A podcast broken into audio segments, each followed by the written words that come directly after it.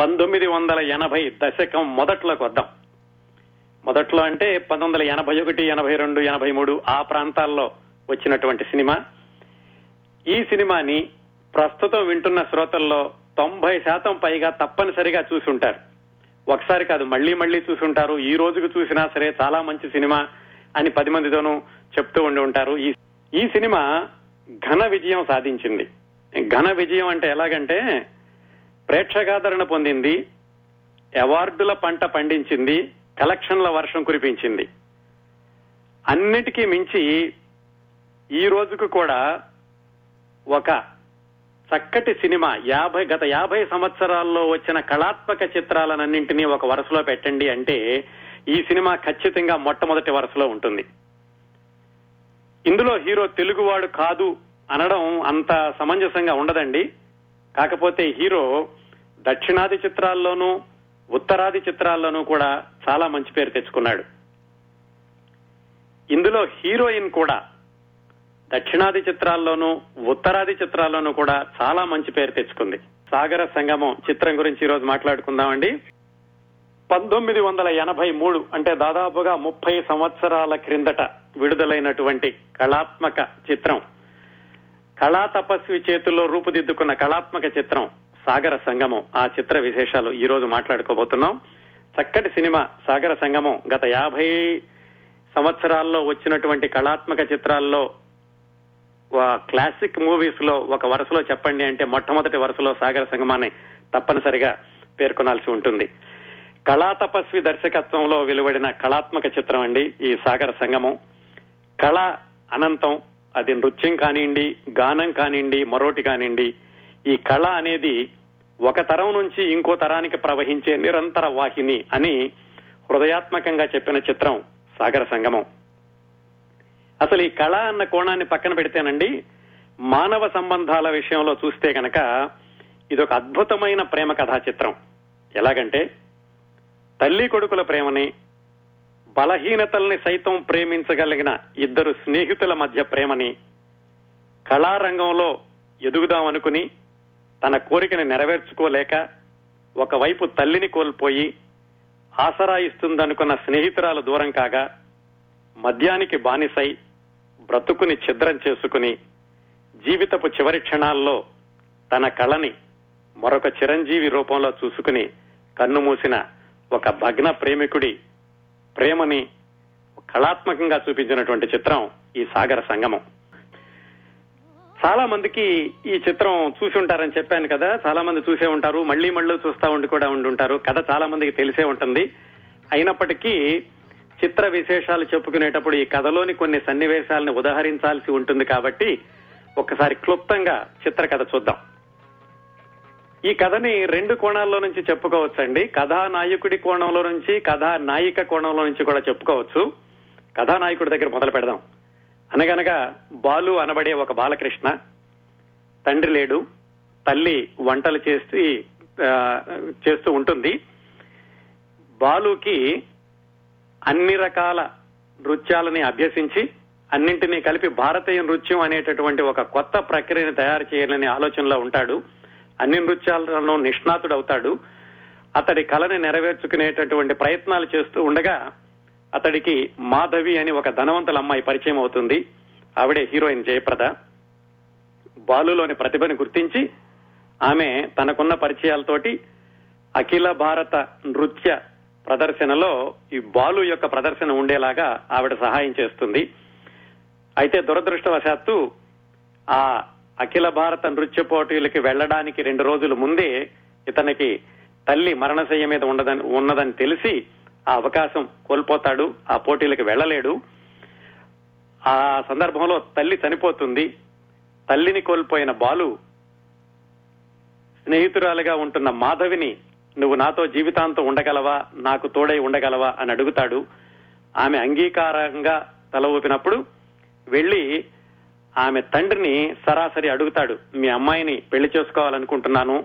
ఇది అసమంజసమైన కోరిక అవ్వచ్చు కానీ నా మనసులో ఉన్న కోరికను చెబుతున్నాను అన్నప్పుడు ఆ అమ్మాయి తండ్రి నిజం చెబుతాడు. ఏమిటంటే ఆ అమ్మాయికి అప్పటికే పెళ్ళైపోయింది కాకపోతే పెళ్ళైన మూడో రోజునే ఆ వియంకుల వారు ఏవో ఆస్తి తగాదాలు ఆస్తుల గురించి కొంచెం మాట తేడా వచ్చి ఆ అమ్మాయి వెనక్కి వచ్చేసింది అని చెప్పి ఆ భయంకరమైనటువంటి నిజాన్ని చెప్తాడు. ఆ సందర్భంలో ఒకనొక సన్నివేశంలో ఆ మాధవి యొక్క భర్త వీళ్ళిద్దరి మధ్యకే వస్తాడు. అంటే వాళ్ళ వాళ్ళు ముగ్గురు కలుసుకునేటటువంటి సన్నివేశం వస్తుంది. వాళ్ళిద్దరి మధ్యన వాళ్ళ ముగ్గురు మధ్యన జరిగినటువంటి కొన్ని సంభాషణల తర్వాత బాలు మాధవిని ఆమె భర్తని కలుపుతాడు. వాళ్ళిద్దరూ కలిసి కెనడా వెళ్ళిపోతారు బాలు ఒంటరిగాడు అయిపోతాడు. ఒకవైపు తల్లిని కోల్పోయి రెండో వైపు ఆసరా ఇస్తుందనుకున్న స్నేహితురాలు దూరం కాగా అతడు ఏం చేయాలి? రెండు రకాలు చేయొచ్చు. అక్కడ జీవితాన్ని అదుపులో పెట్టుకుని మానసిక ధైర్యం తెచ్చుకుని కళకి జీవితాన్ని అంకితం చేసుకుని ఒక దోవలో వెళ్ళొచ్చు కానీ మన కథానాయకుడు ఏం చేశాడంటే మద్యానికి బానిసయ్యాడు. జీవితాన్ని ఒక్కొక్క దశ దశ నుంచి దశకి అతను దిగజారుతూ వస్తున్నటువంటి దశలో అతనికి అతని బలహీనతల్ని అర్థం చేసుకుని అతనికి సపోర్ట్ ఇస్తూ అతన్ని కంటికి రెప్పలా చూసుకుంటున్నటువంటి మిత్రుడు రఘు అని అతను ఉన్నాడు. వీళ్ళు ఇలా ఉండగా కాలచక్రం ఇరవై సంవత్సరాల ముందుకు జరిగిపోయింది. ఇరవై సంవత్సరాల్లో చాలా మార్పులు వచ్చినాయి. బాలు రోజు రోజుకి దిగజారుతున్నాడు. రఘు అతన్ని జాగ్రత్తగా చూసుకుంటున్నాడు. కెనడాలో వెళ్ళినటువంటి మాధవి ఇరవై సంవత్సరాల తర్వాత భర్తను కోల్పోయి కూతురుతోటి వెనక్కి తిరిగి వస్తుంది. కూతురు నాట్యగత్తె అవుతుంది నాట్యం నేర్చుకుంటూ ఉంటుంది. అయితే ఈ కథ అంతా వెనక్కి ముందుకి ఫ్లాష్ బ్యాక్ పద్ధతిలో నడుస్తుందండి సినిమాలో. నేను మాత్రం ఒక క్రమంలో చెప్తున్నాను. ఆ వెనక్కి వచ్చినటువంటి మాధవి కూతురు శైలజ నాట్యం చేస్తున్నప్పుడు ఆమె నృత్యంలోని పొరపాట్లని బాలు ఒక పత్రికలో ఎత్తి చూపిస్తాడు. ఆ పత్రికను చదివిన మాధవి బాలు అంటే బాలకృష్ణనేమో అనుకుని కనుక్కుని చివరికి అతనే తనకి ఇరవై సంవత్సరాల క్రిందట పరిచయమైనటువంటి బాలకృష్ణ అని తెలుసుకుని అతని ప్రస్తుత పరిస్థితి దారుణంగా ఉందని మిత్రుడు రఘు ద్వారా విని అతన్ని ఎలాగైనా సరే బాగు చేద్దామని అతనికి తెలియకుండా తీసుకొచ్చి ఒక గెస్ట్ హౌస్లో పెట్టి తన కూతురికి నాట్యం నేర్పడానికని నియమిస్తుంది. అయితే ఆ మిత్రుడు చెబుతాడు శరత్ బాబు అతనికి నువ్వు ఇంకా నిత్య సుమంగళిగా ఉన్నావని అనుకుంటున్నాడు. ప్రతి సంవత్సరం మీ పెళ్ళి రోజు అతను గుళ్ళో మీ ఇద్దరికి పూజ చేయిస్తూ ఉంటాడు. నువ్వు భర్తను కోల్పోయావు అని తెలిస్తే అతను ఆ విషయాన్ని తట్టుకోలేడు అని చెబుతాడు. అందుకని భర్తను కోల్పోయిన మాధవి బాలు కంట పడకుండా కూతురికి నాట్యం నేర్పిస్తూ ఉంటుంది. అయితే ఒకనొక సందర్భంలో తప్పనిసరి ఆమె బాలు కంట పడాల్సి వస్తుంది. కంటపడాల్సి వచ్చినప్పుడు ఆమె బొట్టు పెట్టుకుని బాలు దగ్గరికి వెళుతుంది. బాలు నిజంగా ఆవిడ ఇంకా నిత్య సుమంగళగానే ఉందని అనుకుంటూ ఉంటాడు. కొన్ని సన్నివేశాలు జరిగాక చివరికి ఆమె భర్తను కోల్పోయి వచ్చింది అని తెలుస్తుంది. అది విన్నాక బాలు తట్టుకోలేక అతను మంచం పాలవుతాడు.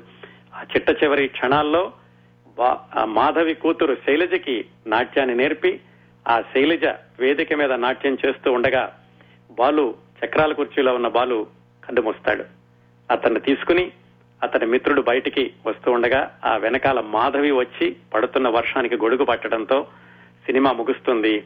కళ అనంతం అనేటటువంటి సందేశంతో సినిమా చిట్ట చివరి దృశ్యం ఆఖరవుతుంది. అదండి సినిమా కథ. ముందు చెప్పుకున్నట్టుగానే ఈ సినిమాని రెండు కణాల్లో రెండు కోణాల్లో చూడొచ్చు. ఏమిటంటే నృత్య ప్రధానంగా చిత్రీకరించినటువంటి సినిమా అనే కోణంలో చూడొచ్చు. లేదంటే సున్నితమైన ప్రేమ కథ అనే కోణంలో కూడా చూడొచ్చు.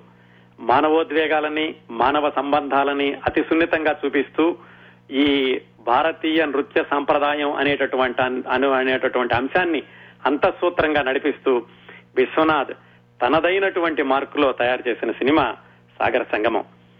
ఈ సినిమాలో విశ్వనాథ్ గారు జంధ్యాల గారు వేటూరి గారు ఇళయరాజా కమల్ హాసన్ జయప్రద ఈ ఆరుగురిని ఈ సినిమా విజయానికి ఆరు స్తంభాలుగా చెప్పుకోవచ్చండి. మొత్తం ఇరవై నాలుగు కళలో పనిచేస్తే ఇరవై నాలుగు విభాగాలు ఉంటాయి కానీ అందరికంటే కూడా ముఖ్యంగా చెప్పుకోవాలంటే ఈ ఆరుగురిని చెప్పుకోవాలి. అలాగే విశ్వనాథ్ తన యొక్క సంతకాన్ని చూపించే దృశ్యాలు ఈ సినిమాలో అడుగడుగునా కనిపిస్తూ ఉంటాయి. మచ్చుకి ఒకటి రెండు చూద్దాం. ఉదాహరణలు చెప్పాలంటే సినిమాలోని ప్రతి సన్నివేశాన్ని ఇది విశ్వనాథ్ మాత్రమే తీయగలడు అని చెప్పాల్సి ఉంటుంది. చిట్ట చివరిలో ఇతను బాలు వర్షంలో బావి మీద నృత్యం చేస్తూ ఉన్నప్పుడు అప్పుడు వెళుతుంది మాధవి బొట్టు పెట్టుకుని అతనికి కనిపించడానికని. నిజానికి అప్పటికి ఆవిడ భర్తను కోల్పోయింది కానీ బాలుకి అలా కనిపించకూడదని బొట్టు పెట్టుకుని వెళుతుంది. అతను ఆ బావి మీద నుంచి దిగి ఒక్కసారి ఇరవై సంవత్సరాల తర్వాత మాధవిని బొట్టుతో చూసి అతను ఆ ఆనందోద్వేగాలతో ఇదైపోతూ బయటకు వస్తాడు బావి మీద నుంచి. అంటే వర్షం కురిసి ఆ జయప్రద బొట్టు కారిపోతూ ఉంటుంది. అది కారిపోకుండా ఉండడానికని చెయ్యి అడ్డం పెడతాడు. ఇలాంటి దృశ్యాలు విశ్వనాథ్ గారు కాక ఇంకెవరు తీస్తారండి? అలాగే సినిమా ముగిశాక ఇతన్ని చక్రాల కుర్చీలోంచి నడిపించుకుంటూ వస్తే అతని పార్థివ దేహాన్ని వర్షం కురుస్తుంటే శరత్ బాబు ముందు కొంగి అతని మీద ఆ శవం మీద వర్షం పడకుండా చూస్తూ ఉంటాడు. వెంటనే జయప్రద వచ్చి గొడుగు పట్టుకుంటూ ఉంటుంది. ఇవన్నీ కూడా విశ్వనాథ్ మార్కు యొక్క దృశ్యాలే. అట్లాగే శరత్ బాబు చెబుతాడు ఈ మాధవిని చూసినప్పుడు ఇరవై సంవత్సరాల తర్వాత ఇతను మూడు వందల అరవై నాలుగు రోజులు తాగుతూ ఉంటాడు ఒకే ఒక్క రోజు అతను జీవించి ఉంటాడు అది కూడా మీ పెళ్ళి రోజు ఆ రోజు గుడిలోకి వచ్చి మీ మీద పూజ చేయిస్తూ ఉంటాడు అని చెప్తాడు. ఇలాంటి అతి సున్నితమైనటువంటి దృశ్యాలని విశ్వనాథ్ గారు సినిమాలో అడుగడుగునా పొదిగి చూసేటటువంటి ప్రేక్షకులకి ప్రతి ప్రతి దృశ్యంలోనూ దృశ్యం తర్వాత దృశ్యంలోనూ హృదయాన్ని తడి చేస్తూ ఉంటారండి. అలాగే చాలా సినిమా సమీక్షల్లో ఈ సినిమా గురించి రాసినప్పుడు చాలా మంది పెద్దగా పేర్కొనని వ్యక్తి నిజంగా ఈ సినిమా విజయానికి ఎంతో దోహదం చేసిన వ్యక్తి జంధ్యాల గారని చెప్పుకోవాలి. జంధ్యాల గారి మాటలండి. మళ్ళీ ఒకసారి సినిమా చూసినప్పుడు గమనించండి సినిమాల్లో మాటలు ఎలా రాయాలి అంటే ఉదాహరణగా యాభై సంవత్సరాల అరవై సంవత్సరాల క్రింద వచ్చిన కేవీ రెడ్డి పింగళి గారి కలయికని ఎలా చెప్తారో ఈ గత ముప్పై నలభై సంవత్సరాల్లో సినిమా మాటలకి కరెక్ట్గా సరిగ్గా రాసినటువంటి ఉదాహరణలు చెప్పండి అంటే విశ్వనాథ్ జంధ్యాల గారి కాంబినేషన్ చెప్పుకోవాలండి. ఇందులో ఒక్కటంటే ఒక్క మాట కూడా అదనంగా ఉండదు. అంటే ఏ ఒక్క మాటను తీసేసినా కానీ సినిమాలో ఏదో కోల్పోయినట్లు ఉంటాం అలాగే ఈ సినిమా చూసినప్పుడు మీరు ఒక్క నిమిషం కూడా దాన్ని ఫాస్ట్ ఫార్వర్డ్ చేయలేరు. ఒక్క నిమిషం ఫాస్ట్ ఫార్వర్డ్ చేసిన సినిమాలో ఎంతో కోల్పోతారు. తర్వాత దృశ్యానికి ఎక్కడో దానికి దీనికి సంబంధం ఉంటుంది. అంత పకడ్బందీగా బ్రెవిటీ తోటి బ్రెవిటీ అంటే క్లుప్తత స్పష్టత అవి ఉండేలాగా సంభాషణలు రాయడం ఒక జంధ్యాల గారికి అది కూడా విశ్వనాథ్ గారి దర్శకత్వంలో వచ్చిన సినిమాల్లో జంధ్యాల గారు రాసిన మాటలకి ఈ ప్రత్యేకత ఉంటుందండి. ఇన్ని ప్రత్యేకతలతో రూపొందిన సినిమా ముందులో చెప్పుకున్నట్టుగానే కేవలం ప్రేక్షకాదరణే కాకుండా కాసుల పంట పండించింది అలాగే అవార్డుల వర్షం కూడా వచ్చింది దీని మీద. ఇంకా ఈ చిత్ర నిర్మాణం వెనకాల ఉన్నటువంటి ఆసక్తికరమైన విశేషాలు అసలు ఈ సినిమాకి పేరు ఎలా వచ్చింది హీరో హీరోయిన్లు ఎలా ఎన్నుకున్నారు దీనిలో ఎస్పి శైలజ గారు ఎలాగా ప్రవేశించారు ఇలాంటి ఆసక్తికరమైన విశేషాలన్నీ సాగర సంగమం. ఈ సాగర సంగమం దర్శకులు కె. విశ్వనాథ్ గారు నిర్మాత ఏడిద నాగేశ్వరరావు గారు. కె. విశ్వనాథ్ ఏడిద నాగేశ్వరరావు అంటే మొట్టమొదటిసారిగా మనకు గుర్తొచ్చేది శంకరాభరణం సినిమా. ఇది ఒక అద్భుతమైన కలయిక. ఈ నిర్మాత దర్శకుడి కలయిక శంకరాభరణంతో జరిగింది. ఆ తర్వాత రెండు దశాబ్దాల పాటు కొనసాగి ఇద్దరు కూడా అద్భుతమైనటువంటి చిత్రాలని తెలుగువారు కలకాలం వంటి చిత్రాలని ఇచ్చారు.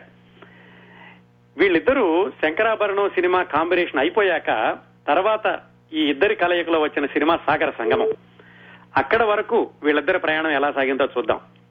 శంకరాభరణం సినిమా అవగానే కె. విశ్వనాథ్ గారు శుభోదయం సప్తపది సినిమాలకు దర్శకత్వం చేశారు. చేశాక మూడో సినిమాగా ఆయన కమల్ హసన్ తోటి ఒక నృత్య ప్రధానమైన చిత్రం తీద్దామని ఆయన ఒక కథ తయారు చేసుకున్నారు. దానికి నిర్మాతలు ఎవరంటే చేగొండి హరిరామజోగయ్య అల్లు అరవింద్ వివి శాస్త్రి అని శుభలేఖ తీసిన ఆయన తర్వాత. వీళ్ళతోటి ఒక సినిమా అనుకుని కథ తయారు చేసుకున్నారు విశ్వనాథ్ గారు. ఎంఎస్ విశ్వనాథన్ గారు సంగీత దర్శకుడు కూడా అనుకున్నారు.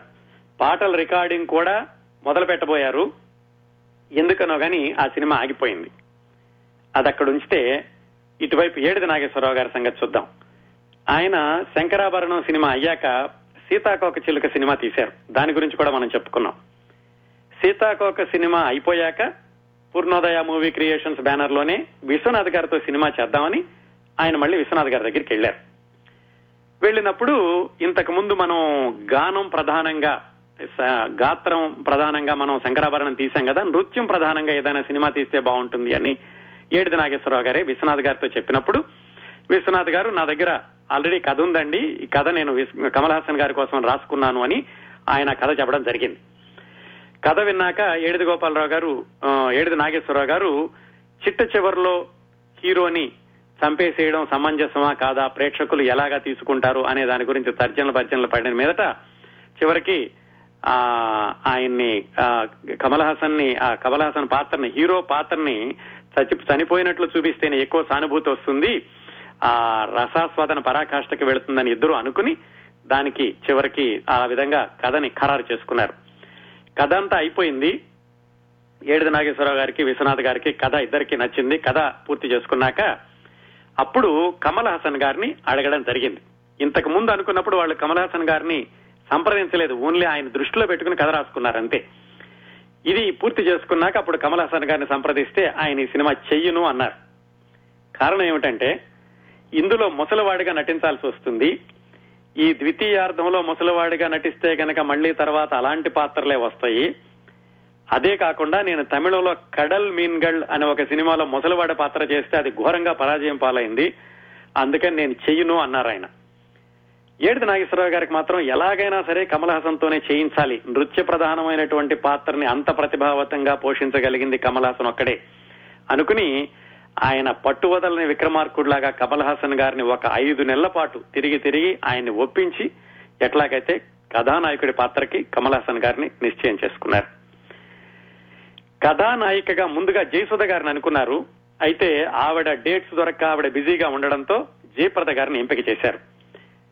నిజానికి జయప్రద శంకరాభరణంలో చేయాల్సింది. అప్పట్లో జయప్రద గారి డేట్స్ దొరక దాంట్లో మంజు భార్గవం తీసుకున్నారు. ఈ సినిమాకి జయసుధ గారి డేట్స్ దొరక్క జయప్రద గారిని హీరోయిన్గా ఎంపిక చేసుకోవడం జరిగింది. ఈ సినిమా పేరు ఏం పేరు పెట్టాలి అనుకున్నప్పుడు ఏమాత్రం ఆలోచన లేకుండా వీళ్ళకి సాగర సంగమం అన్న టైటిల్ తట్టింది. ఎందుకంటే సీతాకోక చిలుక సినిమాకి సాగర సంగమం అనేటటువంటి పేరు పెడదామని దాంట్లో ఒక పాట కూడా రాసుకున్నవారు వాళ్ళు సాగర సంగమమే అని. ఆ దాంట్లో సీతాకోక చిలుక బాగా సరిపోతుందని ఆ పేరు పెట్టడంతో అప్పుడు వాళ్ళు వదిలేసినటువంటి పేరు సాగర సంగమం ఈ సినిమాకి పెట్టారు. ఇంకా ఇంకో ప్రధానమైన పాత్ర దీంట్లో మాధవి కూతురుగా వేసినటువంటి శైలజ పాత్ర. నిజానికి స్క్రిప్ట్ రాసుకున్నప్పుడు ఆ పాత్ర పేరు హిమబిందు. ఆ పాత్రకి ఎవరిని చూద్దామా అని వాళ్ళు వెతుకుతూ ఉండగా ఒక సంఘటన జరిగింది. ఏమిటంటే ఎస్పి బాలసుబ్రహ్మణ్యం గారి నాన్నగారు కె విశ్వనాథ్ గారికి కజిన్ బ్రదర్ అవుతారు. ఎస్పి బాలసుబ్రహ్మణ్యం గారి చెల్లెలు ఎస్పి శైలజ. ఆవిడ భరతనాట్యం నేర్చుకుంటూ ఉంటే భరతనాట్యం గురువు గారు బాగా నేర్చుకుంటున్నావు కదమ్మా నువ్వు ఆరంగేట్రం ఇవ్వు అని చెప్పారు ఒకసారి. ఆ ఆరంగేట్రానికి వాళ్ళ బంధువైనటువంటి కె. విశ్వనాథ్ గారిని కూడా ఆహ్వానించడం జరిగింది. ఆయన ఈ ఎస్పి శైలజ ఆరంగేట్రాన్ని చూసినప్పుడు అప్పుడు ఆవిడ వయసు పదిహేడు పద్దెనిమిది సంవత్సరాలు. చూసి ఈ సాగర సంగమం సినిమాలో మాధవి కూతురు పాత్రగా కరెక్ట్గా సరిపోతుంది అనుకుని ఆవిడ అడిగారు. ఆవిడ అడిగారు వాళ్ళ నాన్నగారిని అడిగారు. అయితే ముందుగా వాళ్ళు ఒప్పుకోలేదు. ఎందుకంటే ఈ సినిమాకి ముందే కొత్త జీవితాలను ఒక సినిమా వచ్చింది భారతీ రాజా గారిది. దాంట్లో హీరోయిన్ పాత్ర వేయమని ఎస్పి శైలజ్ గారిని అడిగితే అప్పుడు ఒప్పుకోలేదు. అందుకని అసలు సినిమాల్లో నటన అంటేనే పెద్దగా ఆసక్తి లేదని ముందుగా ఒప్పుకోలేదు. అయితే విశ్వనాథ్ గారు ఏమైనా సరే ఈ పాత్ర శైలజతోనే వేయించాలి అని ఆ స్క్రిప్ట్లో పాత్ర పేరు కూడా శైలజ అని మార్పించి నాలుగైదు వారాలు మళ్ళీ వాళ్ళ నాన్నగారిని ఒప్పించి చివరికి ఎలాగైతే ఆ పాత్రకి ఎస్పి శైలజ్ గారిని తీసుకోవడం జరిగింది. ఆసక్తికరంగా ఎస్పి శైలజ గారికి మొదటి సినిమా చివరి సినిమా కూడా ఇదే. తర్వాత ఇంకెక్కడ ఆవిడ నటించలేదు. ఇంకో విధంగా చూస్తే తెలుగు గాయనీమణులు నటించినటువంటి ప్రధాన పాత్ర ధరించినటువంటి సినిమా కూడా ఈ సాగర సంఘం ఒక్కటే అని చెప్పుకోవచ్చు. తర్వాత రోజుల్లో పరగాయని పరభాషా గాయనీమణులు నటించారు. అది వేరే విషయం. తెలుగు గాయనీమణి ప్రధాన పాత్ర ధరించినటువంటి మొట్టమొదటి చివరి సినిమా కూడా సాగర సంగమం ఒకటే అని చెప్పుకోవచ్చు. అలా కమల్ హాసన్ జయప్రద ఎస్పి శైలజ ఆ పాత్రలకి సిద్ధమయ్యారు. ఇంకా మిగతా పాత్రలకి శరత్ బాబు గారు స్నేహితుడి పాత్రలో ఆయన కరెక్ట్గా తన కోసమే ఈ పాత్ర తయారైందా అన్నట్టుగా ఆయన సరిగ్గా సరిపోయారు. శరత్ బాబుతో పాటుగా డబ్బింగ్ థియేటర్కి రాజేంద్ర ప్రసాద్ గారు వెళ్ళారట వెళ్ళినప్పుడు అప్పుడు ఆయనతోటి వచ్చారని చెప్పి ఆయనతోటి ఒక పాత్రకి డబ్బింగ్ చెప్పించారు. ఎవరంటే శైలజ పక్కన ఒక అతను ఉంటాడు శైలజ ఫియాన్సీ ప్రియుడు అనుకోండి. అతనికి డబ్బింగ్ చెప్పింది రాజేంద్ర ప్రసాద్. ఒకసారి జాగ్రత్తగా గమనించండి రాజేంద్ర ప్రసాద్ గారు మాట్లాడుతున్నట్టే ఉంటుంది. అలాగే జయప్రద భర్తగా కొద్దిసేపే కనిపిస్తాడు. అంటే మొట్టమొదట్లో పెళ్ళి చేసుకుని తర్వాత ఈవిడ వెనక్కి వచ్చేసి మళ్ళా బాలు వాళ్ళిద్దరిని కలిపాడని చెప్పుకున్నాం కదా ఆ భర్తగా నటించిన అతని పేరు మోహన్ శర్మ. అతను లక్ష్మి అని ఒక నటీమణి ఒక హీరోయిన్ ఉండేది. ఆవిడ భర్త అన్నమాట మాజీ భర్త అని చెప్పుకోవచ్చు. అతనికి మళ్ళీ డబ్బింగ్ చెప్పింది ఎస్పి బాలసుబ్రహ్మణ్యం గారు. అలాగే ఈ సినిమా మొట్టమొదట్లో ఒక సీన్ వస్తుంది. ఏమిటంటే కమల్ హాసన్ని శరత్ బాబు తీసుకెళ్ళి ఒక సినిమాలో డాన్స్ డైరెక్టర్గా పెడదామని డాన్స్ అసిస్టెంట్గా పెడదామని తీసుకెళ్ళినప్పుడు అక్కడ ఒక నృత్య దర్శకుడు ఉంటాడు సినిమాల్లో. ఆయన పేరు మిశ్రో. సాధారణంగా విశాఖపట్నంలో తీసే సినిమాల్లో ఇద్దరు తప్పనిసరిగా ఉంటారు. మిశ్రు అని కృష్ణ చైతన్య అని. ఈ సినిమాలో కూడా వాళ్ళిద్దరే ఉన్నారు. ఆ మిశ్రో గారి దగ్గరికి ఒక చిత్ర నిర్మాత వస్తాడు. ఆ చిత్ర నిర్మాతకి గొంతు ఇచ్చింది ఏడిది నాగేశ్వరరావు గారు. ఇట్లా చిన్న చిన్న పాత్రలన్నీ కూడా తయారైనవి అలాగే ఇంకొక రెండు పాత్రలండి దీనిలో చెప్పుకోవాల్సింది. ఆ ఒక కుర్రాడు ఉంటాడు మీకు గుర్తుండే ఉంటుంది కదా? డబ్బా కెమెరా తీసుకుని ఎక్కడికి వెళ్ళినా కానీ నేను ఫోటోలు తీస్తాను ఫోటోలు తీస్తానని వెళ్తూ ఉంటాడు. ఆ కుర్రాడి గురించి చెప్పే ముందు ఒక నిమిషం పక్కకు వస్తాను. విశాఖపట్నంలో డాక్టర్ తంబు అని ఒక ఆయన ఉండేవాళ్ళు. ఇప్పుడు లేరు ఆయన. ఆయన వైజాగ్ పోర్ట్ ట్రస్ట్లో డాక్టర్గా పనిచేస్తూ ఉండేవాళ్ళు. ఆయన భార్య గారు పద్మావతి గారు డాక్టర్ పద్మావతి గారని ఆవిడ ఆంధ్ర యూనివర్సిటీలో మెడికల్ ఆఫీసర్గా ఉండేవాళ్ళు. మేము చదువుకునేటప్పుడు కూడా ఆవిడే మెడికల్ ఆఫీసర్. వాళ్ళ అబ్బాయే ఈ చక్రి అన్న కుర్రవాడు. ఆ చక్రినే ఈ సినిమాలో డబ్బా కెమెరా పట్టుకుని ఫోటోలు తీసే కుర్రాడు అనమాట ఆ కుర్రాడు తర్వాత చాలా పెద్దవాడయ్యి అమెరికాలో సాఫ్ట్వేర్ కంపెనీ పెట్టి ఈ ప్రసన్న శ్రీ ఆంజనేయం అని కృష్ణవంశీ గారు ఒక సినిమా తీశారు. ఆ సినిమాకి గ్రాఫిక్స్ చేశారు. అలాగే కమల్ హాసన్ నటించిన దశావతారం అన్న సినిమాలో కమల్ హాసన్ మిత్రుడిగా కూడా నటించాడు అతను. అంతేకాకుండా ఆ తర్వాత కమల్ హాసన్ వెంకటేష్ నటించినటువంటి ఈనాడు అనే సినిమాకి దర్శకత్వం కూడా చేశాడు. ఈ చక్రి అన్న కుర్రాడు. ఆ కుర్రాడే చిన్నపిల్లడిగా ఉన్నప్పుడు సాగర సంగమంలో ఆ డబ్బా కెమెరా పట్టుకుని భంగిమా భంగిమా అని వెంటబడతాడు చూడండి. ఆ కుర్రాడు అనమాట చక్రి. అది చక్రి అలాగే మిశ్రో అన్న ఆయనేమో ఆ నృత్య దర్శకుడిగా వేశారు. అలాగే విశాఖపట్నంలో తీసేటటువంటి సినిమాల్లో తరచూ పాత్ర ధరించే కృష్ణ చైతన్య అన్న ఆయన ఈ పత్రికాధిపతిగా నటించాడు. కమల్ హాసన్ను తీసుకుని కమల్ హాసన్ వెళ్ళి ఈ శరత్ బాబుని ఎందుకు ఉద్యోగంలో నుంచి తీసేశారు అని అడగడానికి వెళ్ళి అక్కడ శైలజకి ఇలా కాదు డాన్స్ చేయడం ఇలాగా అని చెప్తాడు చూడండి. ఆ అక్కడ పత్రికాధిపతిగా నటించిన అతని పేరు కృష్ణ చైతన్య. అతను కూడా విశాఖపట్నం వాడే. ఈ విధంగా నటీనటులందరూ సిద్ధమయ్యారండి. ఇంకా ఈ సినిమా మనకు చూస్తే అంతా ఒకే చోట చూసినట్టుగా ఉంటుంది. అంటే ఒకే ఊళ్ళో జరిగినట్టుగా ఉంటుంది. కానీ నిజానికి దీన్ని మద్రాసులో కొంత తీశారు విశాఖపట్నంలో కొంత తీశారు హైదరాబాద్లో కొంత తీశారు ఊటీలో కొంత తీశారు. ఇవేవేళ గోపెమ్మల అనే పాట ఉంటుంది చూడండి. సినిమా దర్శకుడు దాంట్లో గీత కమల్ హాసన్ కలిసి డాన్స్ చేస్తారు. ఆ పాటని విశాఖపట్నంలో పార్క్ హోటల్లో తీశారు. అందుకే ఎదురు వెనకాల సముద్రం కనిపిస్తూ ఉంటుంది. అట్లాగే జయప్రద ఇంటి ఎపిసోడు కమల్ హాసన్ ఇంటి ఎపిసోడు మౌనమేలనోయ్ అన్న పాట ఇవన్నీ కూడా వైజాగ్లో తీశారు. ఓం నమ శివాయ అన్న పాటను మళ్ళీ హైదరాబాద్ ఇండోర్లో తీశారు.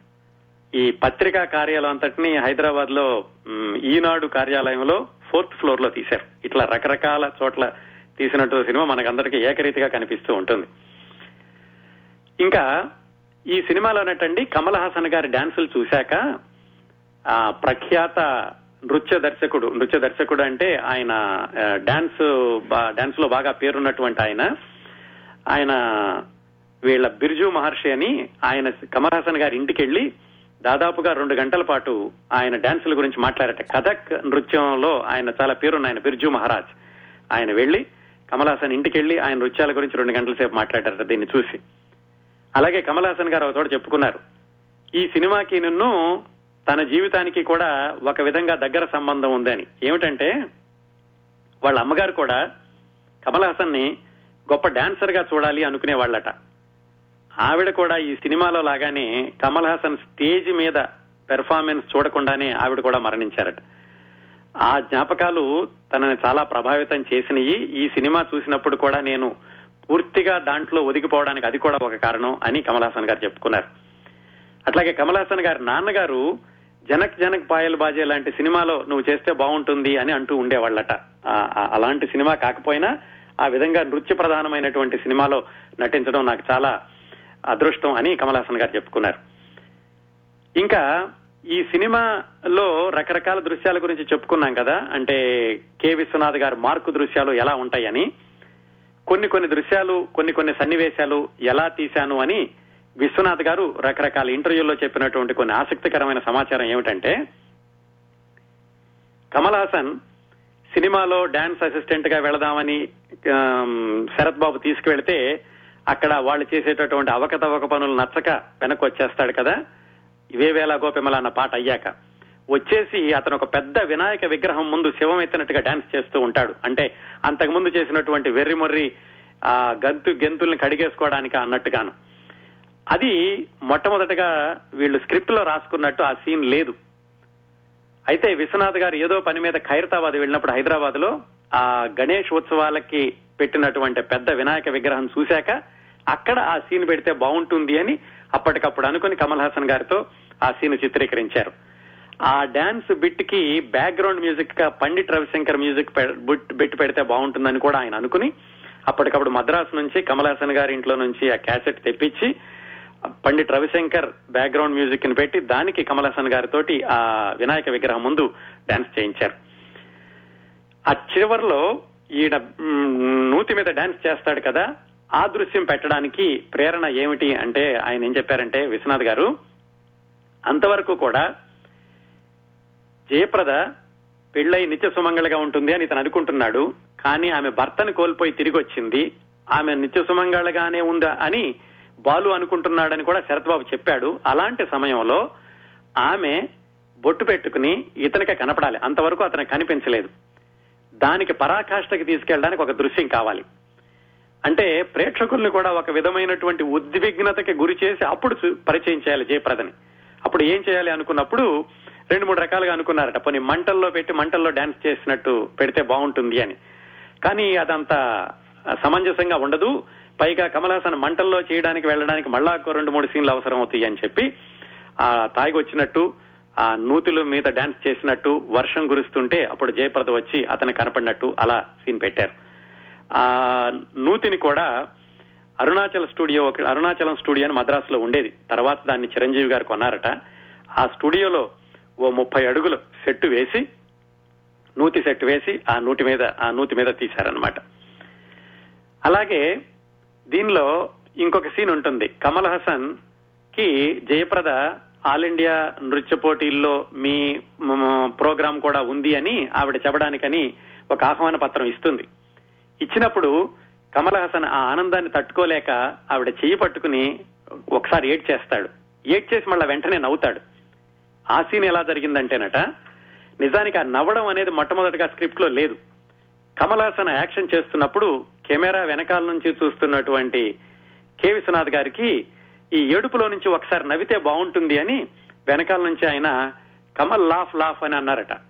అలా అంటే అదే సీన్లో కనీసం ఏం ఏమిటంటున్నారు మీరు? కట్ చెప్తున్నారా? ఏం చేయాలి? అని కూడా అడగకుండా వెంటనే ఈయన ఇచ్చినటువంటి ఆ సంకేతాన్ని గ్రహించి కమల్ హాసన్ నవ్వులో నుంచి ఏడుపులో నుంచి వెంటనే నవ్వుకి ఆయన మార్చేశారు. అది ఆ నటుడిలోని వర్సాలిటీ ఆ నటులోని సటిలిటీ అని విశ్వనాథ్ గారు చెప్పారు. అలాగే ఇందులో మౌనమేళ నోయి అనే పాటలో జయప్రదని స్నానం చేస్తున్నట్టుగా చూపించారు. చాలా మంది విశ్వనాథ్ గారిని అడిగారట ఏమండి అంత చక్కటి పాట దాంట్లో ఆమె స్నానం చేస్తున్నట్టు ఎందుకు చూపించారు? అని. దానికి ఆయన చాలా జాగ్రత్తగా అంటే చాలా చాలా ధైర్యంగా దానికి ఏం చెప్పారంటే ఈ సీన్ తీయడానికి నేను చాలా ఆలోచించాను. ఈ స్నానం చేసినట్టుగా ఎందుకు చెప్పానంటే మీరు ధైర్యంగా చెప్పండి. ఆడవాళ్ళు కానీ మగవాళ్ళు కానీ ఏమాత్రం ఇన్హిబిషన్స్ లేకుండా ఆలోచించగలిగేటటువంటి ప్రదేశం స్నానం చేసేటప్పుడే ఈ అమ్మాయి అప్పటికే పెళ్ళైన అమ్మాయి పెళ్ళైన అమ్మాయి ఇంకో పురుషుడి గురించి ఆలోచించడం అనేది స్నానం చేసేటప్పుడు అలాంటి ఆలోచన వస్తే బాగుంటుంది అన్న ఉద్దేశంతో తీశాను. ఇది చాలా చాలా ఆలోచించి తీసిన దృశ్యమే అని చెప్పి విశ్వనాథ్ గారు దాన్ని కూడా సమర్థించుకున్నారు. ఇలా రకరకాలటువంటి మార్పులు చేర్పులు జరుగుతూ చివరికి ఒక చక్కటి దృశ్య కావ్యం లాగా ఈ సినిమా తయారయ్యింది. ఇంక ఈ సినిమా సాధించిన విజయ- విజయాల గురించి ఈ సినిమాకు వచ్చిన అవార్డుల గురించి వేరేగా చెప్పాల్సిన అవసరం లేదు కదా. పంతొమ్మిది వందల ఇది ఇంకొక ప్రత్యేకత కూడా ఉందండి ఈ సినిమాకి. కమల్ హాసన్ గారు కె విశ్వనాథ్ గారు కాంబినేషన్లో వచ్చిన మొట్టమొదటి సినిమా. అలాగే కె విశ్వనాథ్ గారికి ఇళయరాజా సంగీతం సమకూర్చినటువంటి మొట్టమొదటి సినిమా. సాధారణంగా కె విశ్వనాథ్ గారి సినిమాలన్నిటికీ కెవి మహాదేవన్ సంగీతం సమకూరుస్తూ ఉండేవాడు. వాళ్ళిద్దరి కాంబినేషన్లో కూడా వచ్చిన మొట్టమొదటి సినిమా ఇది. అలాగే కమల్ హాసన్ కె విశ్వనాథ్ గారి కాంబినేషన్లో ఈ సినిమా తర్వాత ఇంకో రెండు సినిమాలు మాత్రమే వచ్చినాయి. స్వాతిముత్యం శుభ సంకల్పం. ఆ తర్వాత మళ్ళా వాళ్ళిద్దరూ కలిసి చేయలేదు. అట్లాగే రష్యన్ భాషలోకి అనువదించబడిన అంటే మామూలుగా అక్కడికి వెళ్ళింది కానీ రష్యన్ భాషలోకి అనువదించబడినటువంటి మొట్టమొదటి తెలుగు సినిమా కూడా ఈ సాగర సంగమే అంటారు. ఇంకా ఈ సి- ఈ సినిమాలో అందరికీ అవార్డులు వచ్చినాయండి. కమల్ హాసన్కి ఉత్తమ నటుడిగా నంది అవార్డు వచ్చింది. ఎస్ జానకి గారికి నంది అవార్డు వచ్చింది. అలాగే కళా దర్శకుడికి ఎడిటర్కి ఆడియోగ్రాఫర్కి సంగీత దర్శకుడికి అందరికీ ఈ సినిమాతోటి అవార్డులు రావడమే కాదు వాటన్నింటిని మించి ప్రేక్షకులు ఈ రోజుకి కూడా సాగర సంగమం అంటే ఒక చక్కటి సినిమా ఎప్పుడైనా చూడొచ్చు. మనసు బాగలేనప్పుడు చూస్తే మనసు రసప్లావితం అవుతుంది అనుకునేటటువంటి సినిమా సాగర సంగమం. ఈ మంచి సినిమా గురించి ఈ రోజు మీతో ఈ విశేషాలను పంచుకునే అవకాశం వచ్చినందుకు నాకు చాలా ఆనందంగా ఉందండి.